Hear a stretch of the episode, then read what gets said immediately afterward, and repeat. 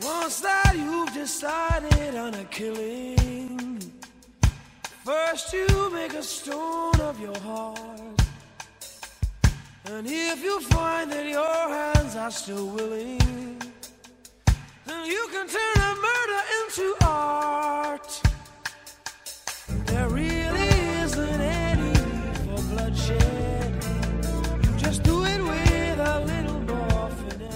Good morning. My name is Andrea Smith. I'm the lead pastor here at West, and we are so grateful that you chose this morning to spend your time worshiping here with us, especially if you are worshiping with us online. We extend a very special and warm welcome to you. I will give you a little uh, precursor to the message and a disclaimer this morning. If you're worshiping with us for the first time, usually the messages are what I would call G rated, that um, they're G, and this morning they are going to be PG.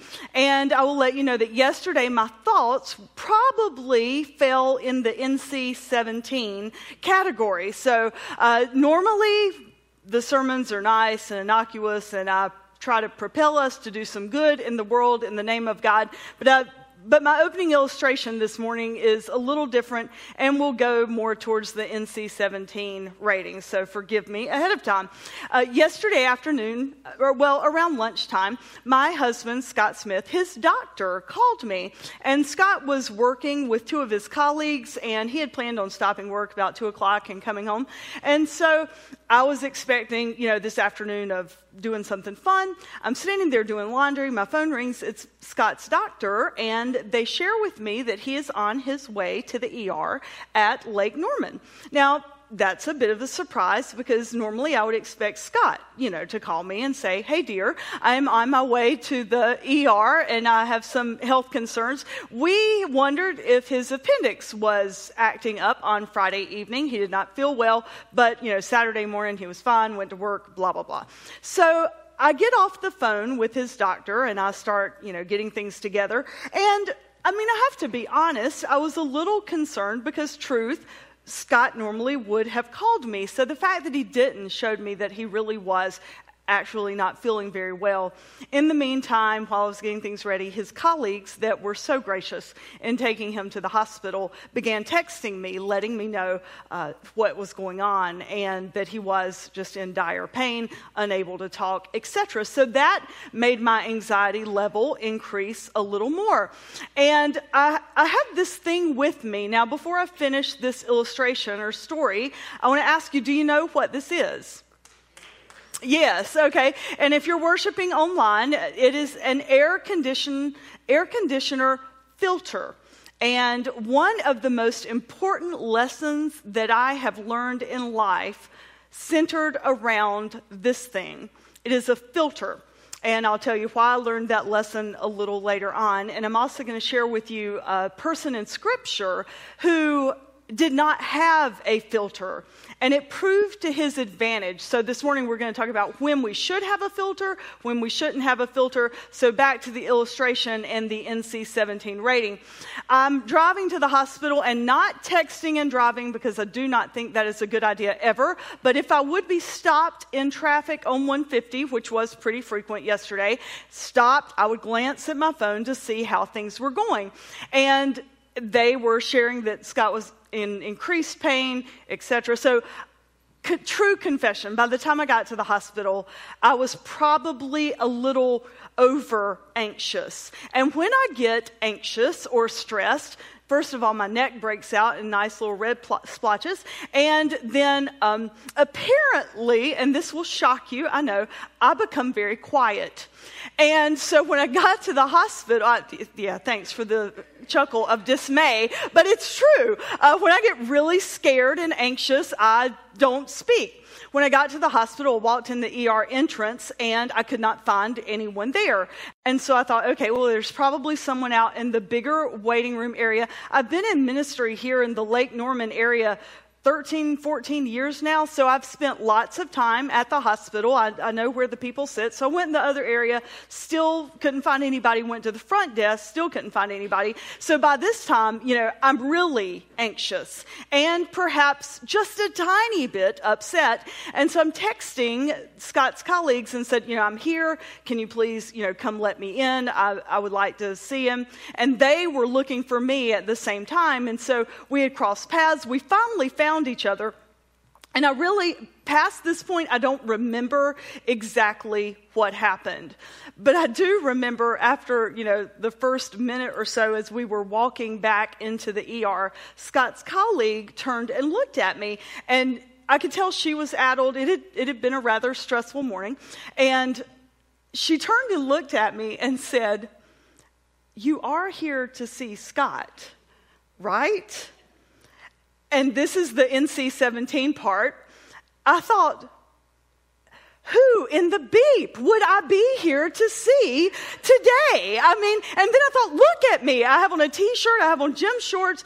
I look like a vagabond. Who else in the world would I be here to see? I am not here on a pastoral care visit in the middle of a Saturday afternoon looking like this. Of course, I'm here to see my husband. Now, that all went through my head, but because of this, I had enough sense not to say anything. I imposed my filter. Yeah, there was a chuckle. I should impose my filter a lot more, probably. But you see, that's one of the best lessons that I've learned about being an adult and being in relationships with other people. I learned that because I heard someone say something about me several years ago, right when West was getting ready to charter as a church. One of the bosses that I had was telling me how he described me to other people. And I was shocked to hear that he described me as someone who had no filter, but I was kind. And he said, You know, I like to tell other church planters about you. He said, We always know exactly where we stand, and we always know exactly what you're thinking. He said, So I just like to describe you as someone who has no filter, but you're kind.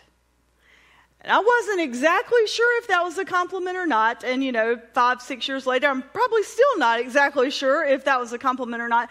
But because he said that I had no filter, I have now imposed a filter. And when I find myself in uncomfortable situations or recognizing that I'm getting ready to speak and say something that I really should not say, I impose a filter. I impose a filter based on, I hope, the teachings of Jesus. If what I'm going to say is going to hurt someone else, then I need to stop. I need to impose the filter. If what I'm going to say is only because of the way that I feel or my perspective, that I need to stop. So let me say that one more time. If, if what I'm getting ready to say is only because of Andrea Smith's feelings, selfish desires,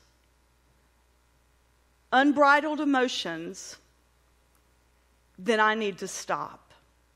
And so that's what I did yesterday. You see, Jesus in the Beatitudes teaches, you know, that blessed are those who learn to see life and see situations from the perspective of the other person. Blessed are those who see what other people are going through and then put themselves in that situation.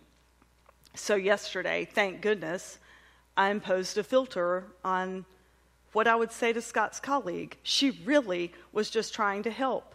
And I am certain that I was some kind of silent conundrum because I'm walking around, my husband's in the ER, things are a little tenuous, and I won't talk. And I certainly never seem to be at a loss for words at any other time in my existence. She was probably very confused. And so when she said, You are here to see Scott, right? I imposed the filter and I just said, Yes. Yes, I'm here to see Scott. In Scripture, there's a gentleman that did not have a filter. He did not impose a filter in any of the three encounters that we find him speaking out loud, and it's recorded in the Gospels. I'm sure he said a lot more things, but we have three instances that this disciple was quoted in Scripture, and his lack of using a filter caused him to get a very bad reputation. So this morning, I want us to actually look at when do we impose a filter, when do we not, and, and how it can be okay, actually, to go through life unfiltered. And I want us to look at why. The disciple that we're going to talk about this morning is, goes by the name of Thomas. You may have heard of him as Doubting Thomas. We are in the middle of a message series, How to Get Away with Murder. Is it really murder if death doesn't win? We are in the post season of Easter. A couple of weeks, we had this great day and this excitement and high energy with all the things that happened here in this place or online with the Easter service. And now it's, you know, three weeks later and it's like, okay, so what? What now? And our challenge as people who were thinking about following Christ or as followers of Christ is living into the fact that if we embrace the power of the Easter message, if we embrace the power and the joy and the life that comes in the resurrection, then that feeling and that joy and that mountaintop experience of Easter does not have to go away because you see, death doesn't win. Resurrection does. And resurrection and resuscitation are two very different things. Jesus did not get resuscitated, he resurrected. And that's very different. And if we believe in that resurrection, then, then we can embrace that Jesus appeared to the disciples in ways that we do not understand.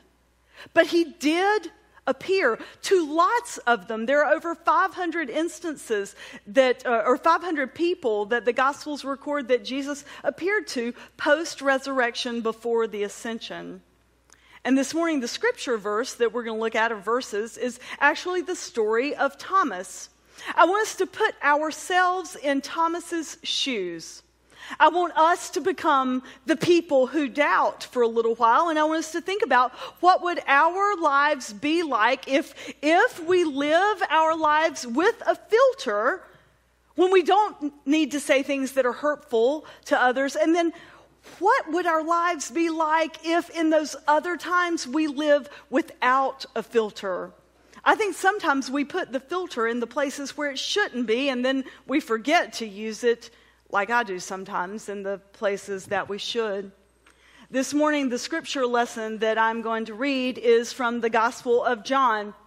It's several different passages, but it's telling the story of Thomas, but it's telling the story of the disciples encountering the resurrected Jesus after the, the time at the tomb. It's John 20, the end of the chapter.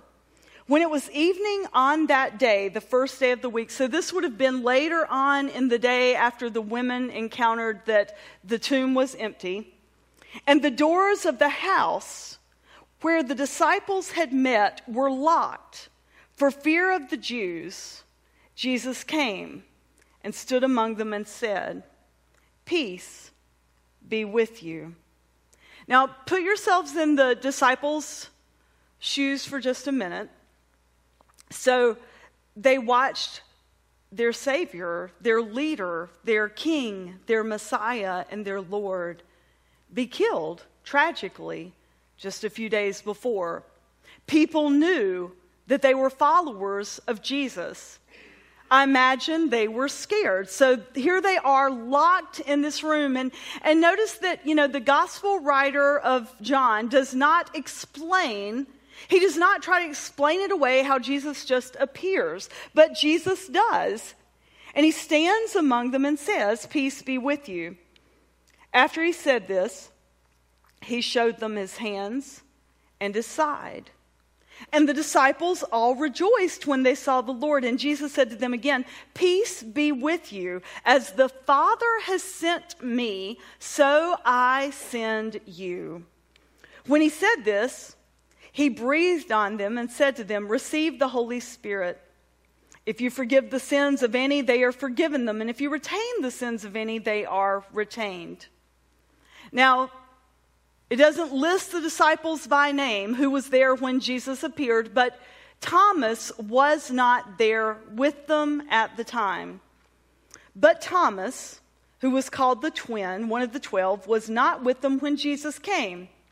So later, when the other disciples told him, We have seen Jesus, we've seen the Lord, Thomas said to them, Unless I see the mark of the nails in his hands, and I put my finger in the mark of the nails and my hand in his side, I will not believe.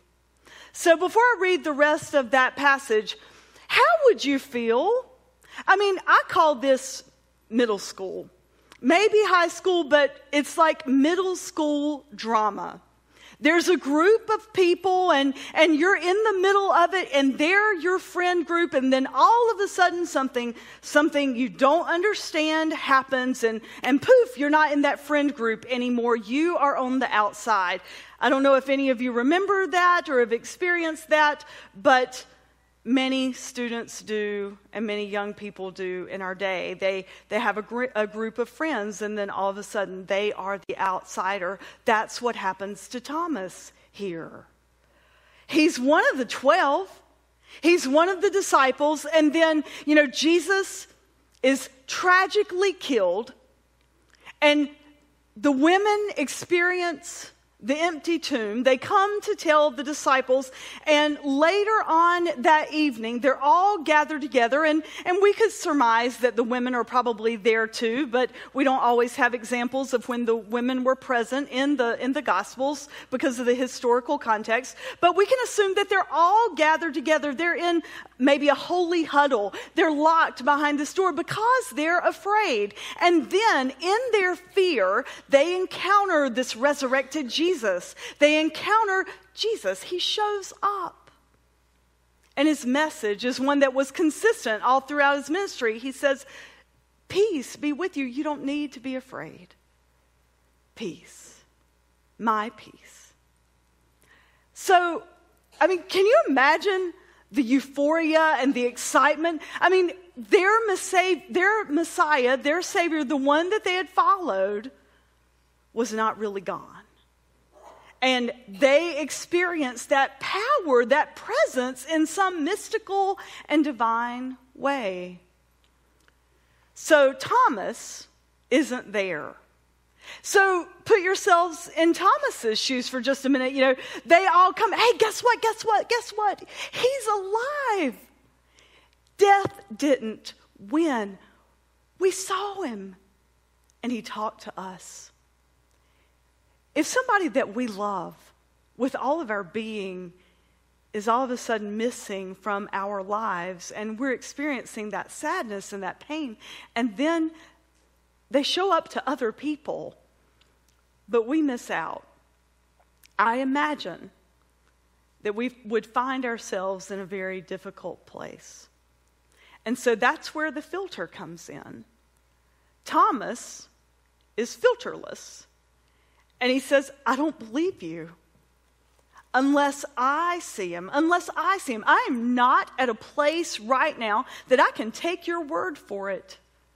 So unless I see him and unless I touch the places where the nails were, and if I touch where his side was pierced, unless I do that, I'm, I'm just not going to believe. Thomas had no filter. And because of that, you know, we, we call him doubting Thomas. But this morning, I would challenge us that maybe it's okay to be unfiltered, especially in situations like this. Because it is in this situation, it is in this place and time that Thomas is unfiltered, that because of his vulnerability and because of his willingness to share how he struggles, he experiences the power of the resurrected Lord. Listen to what happens. After Thomas says, Unless I see the mark of the nails in his hands and put my finger in the mark of the nails in my hand in his side, I will not believe. A week later, did you catch that? A week later, a week passes from that time where Thomas is with the disciples saying, I don't, I don't buy it. A week later, the disciples were again in the house. This time, Thomas was with them. Although again the doors were shut, Jesus came and stood among them. Peace be with you. And then he said to Thomas, Put your finger here and see my hands. Reach out your hand and put it in my side. Do not doubt, but believe. And the very next thing that we have recorded here in John is Thomas answered him, My Lord and my God. And Jesus said to him, Have you believed because you have seen me? Blessed are those who have not seen and yet have come to believe. Now, don't focus so much on that last sentence right now. That's a whole other sermon in itself. But when Jesus appears to Thomas, and Thomas is with the other disciples, Jesus shows up again, peace be with you. And then he doesn't berate Thomas, Thomas, shame on you. How dare you not believe them? Really? He doesn't do any of that. He just says, peace. He, first of all, he shows up and then he says, Peace be with you. Thomas, here. Thomas, here. Touch me. Put your fingers where my wounds were and take your hand and put it in my side. The gospel writer does not say that Thomas did that. We don't have a written account of the fact that he, like, you know, tested Jesus when he experienced those words, when he heard that in whatever mystical way it happened, something changed in him. So that no longer he was a person of disbelief. Instead, he is a person of belief and he cries out in that, My Lord and my God. He claims the resurrected power and he's changed. Thomas had no filter. Because of his no filter, he was vulnerable and he was able to be at that place. That place where sometimes we feel alone. That place where sometimes we wonder if, if God does exist. Is there this resurrected power? Is there anything to this faith story? On Easter and Christmas Eve every year, I say, if you do not buy this at all, if you don't buy the virgin birth, if you don't buy the whole, you know, crucified on a cross and an empty tomb, if you don't buy it at all, okay. But if you will just give me a few minutes just to talk to you about the power that came from, from a historical story or a power that came through a resurrected Jesus. Let's just see what happens. Thank you, first of all, for being a faith community that allows those questions. Not all places are okay with that gray area. In our world, we humans, we want black and white. We want answers. We want them succinctly. We want them to make logical sense because you see, we like to be in control. We like to have our life mapped out on some kind of path, and we want to know where A, B, C, D, and E are going to end up. And then we like to be able to control how we get to Z. And so, in doing that, rarely do we like to make ourselves just completely vulnerable. We don't like to lose that control. We don't like to give up into that vulnerability. But look at what happens when we do. Look at what happens in Scripture. Look at what happens with one of the faithful disciples, Thomas. He was not filterless just in the time of the resurrection, he was filterless in all of his time with Jesus. Before Jesus got to Jerusalem, he was telling them, You know, I'm getting ready to go into the city, and and Thomas is like, All right, we are with you. I am all in. We will follow you to your death. So even there, Thomas is filterless. He, he loved Jesus so much. But then later on, right before the time of the crucifixion, Jesus was preparing them. He knew that he had upset the religious leaders and the government. He knew that his time on earth was going to draw to a close very quickly. So he was trying to give them, and I believe us, something to hold on to. And he says, You know, look, very soon, I'm not going to be with you anymore. I'm not going to be here, but. And these are some of the most beautiful words, I believe, in the Gospel of John, words that we share at celebration of life services time after time. I'm not going to be with you anymore, but I promise, I promise, where I am going, you can go to.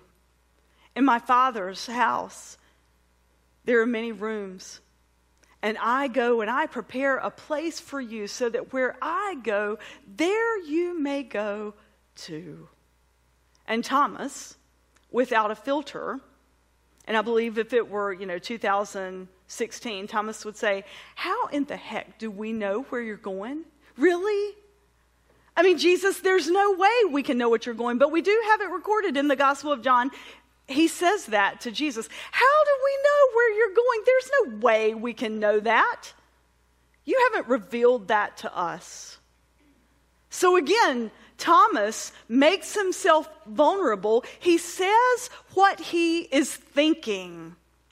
And his words aren't going to bring harm to anyone else. His words aren't going to hurt Jesus. His words are merely going to let Jesus know where his heart and his soul is. And know that maybe he needs just a little more care and a little more compassion and a little more guidance so that he can find the way. And so after Thomas says, How in the world would do we know where you're going? You haven't told us where you're going. Jesus says, I am the way. Here's how you can know I am the way. And those two words, I am, reveal it all to us. Because you see, God, the divine being, in the Hebrew scripture, in some of the first stories that we have in the, in the Old Testament or the Hebrew scripture, God reveals God's self to Moses as I am. When Moses was encountering the burning bush, God reveals God's self to Moses when Moses says, What in the world? God says, I am. Moses says, Who is this? Who are you? God says, I am. I am the I am. And that's how people began, began to refer to God as the great I am. So, flash forward thousands of years, and you have this time of Jesus. And he knows that he's not going to be there anymore. He knows that, that this, this movement that he has created to help people connect with God, because that's what he was doing, trying to show them a way to be at one with God. He says to them, The place that I'm going, that you can come to, is revealed to you through me. I am. I am the way, and I am truth, and I am life. And if you want to experience life, if you want to experience God, if you want to experience the Father, you experience it through me. So Thomas heard that. That was the result of his unfiltered comments. And then later on, after the tragedy of Jesus' death, but also the joy of Jesus appearing to the disciples, and even though Thomas was on the outside looking in, a week later, Jesus shows up again and reveals himself to Thomas. So, what do we take away from that? First of all, that we can be vulnerable. Jesus doesn't chastise him, he doesn't condemn him, he doesn't say, Oh, you of little faith. He just says, Thomas, here I am, touch me. And the other thing is that, uh, and this is the part that's so hard for us a week passed. Sometimes time goes really, really slow. But if we'll just wait, I promise God shows up in ways that we can't even begin to understand. Maybe we won't even be able to predict them. I doubt very seriously that Thomas, when they came to him and said, Look, we touched him, he's there. He's alive. I doubt Thomas said and thought to himself, you know what? I bet he does the exact same thing for me. He's going to show up in about a week. I imagine that was a very lonely week for Thomas, don't you? I mean, they got to experience the resurrected, the resurrected Lord, but he did not. He was on the outside looking in for a week, and, and I wish we had more details of the story. I wish we could see how it felt to be on the outside looking in, but we don't know. We just know that a week passed. But then his doubt turned to belief because a resurrected God showed up. And that, friends, is the message of Easter. So we are called to live into our doubts. And we are called, I believe, to be unfiltered people because Thomas was willing to lay it all out there.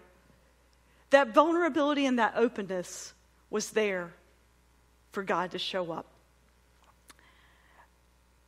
About 15 years ago, my stepmother became gravely ill. It was right before I, I, took the job at, at Williamson's Chapel, and she became ill very quickly and in a matter of days uh, became septic, and then she passed away. And it was, it was actually because of an, a bladder infection. So there was nothing wrong with her heart or any of the other things that we thought initially had, had caused her to grow ill. They had solved those problems. Now, I want you to back up about seven years prior to that experience for her.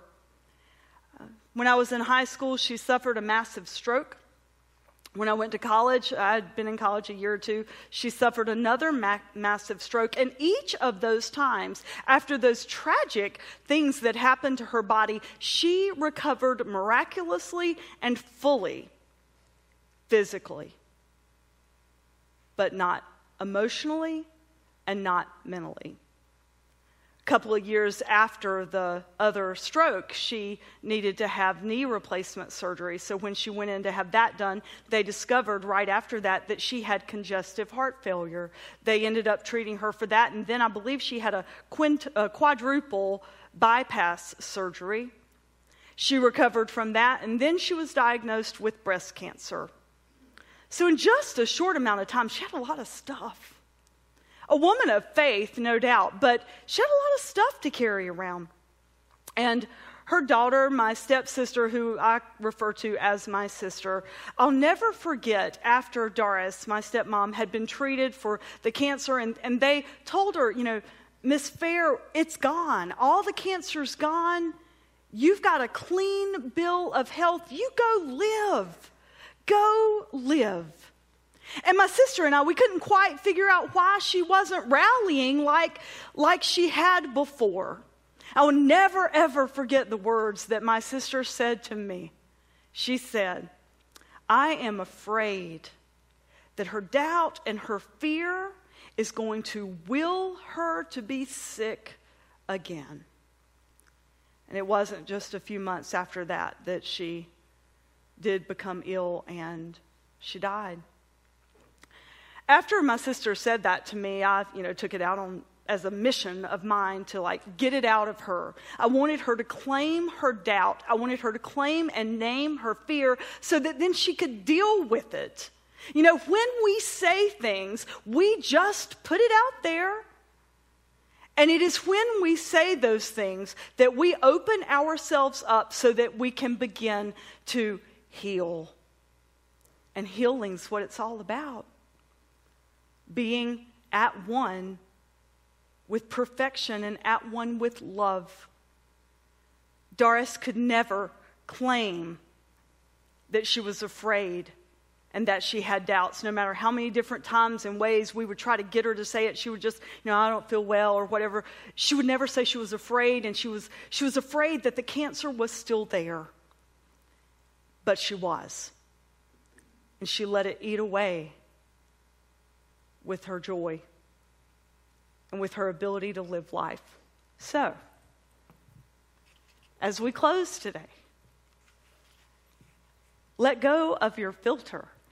There are times and there are places in our lives that we need to not have a filter. Because when we are filterless, it is in that vulnerability and that place that God can work. Let us pray. Gracious God, whatever barriers and walls we have up right now, will you please hear our prayers, hear our unfiltered prayers? We each have stuff going on in our lives that we're afraid to name because it makes us vulnerable. And it shows that maybe we're weaker than we want to be and that we are afraid.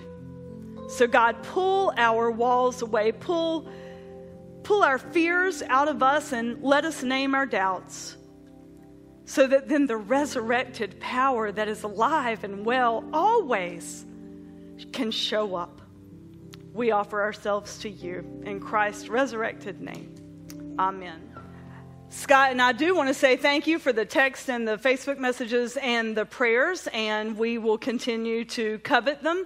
Um, he, the appendix did rupture, and so there is some infection, maybe slight, so they're treating him with antibiotics, massive antibiotics. So uh, we appreciate your prayers, and we can know that when we go unfiltered, God meets us there no matter how long we've been on the outside and feeling like we're on the outside. God meets us in that place. The resurrected Jesus shows up always. So may you go in that peace and that assurance of knowing that death does not win. Amen. Amen.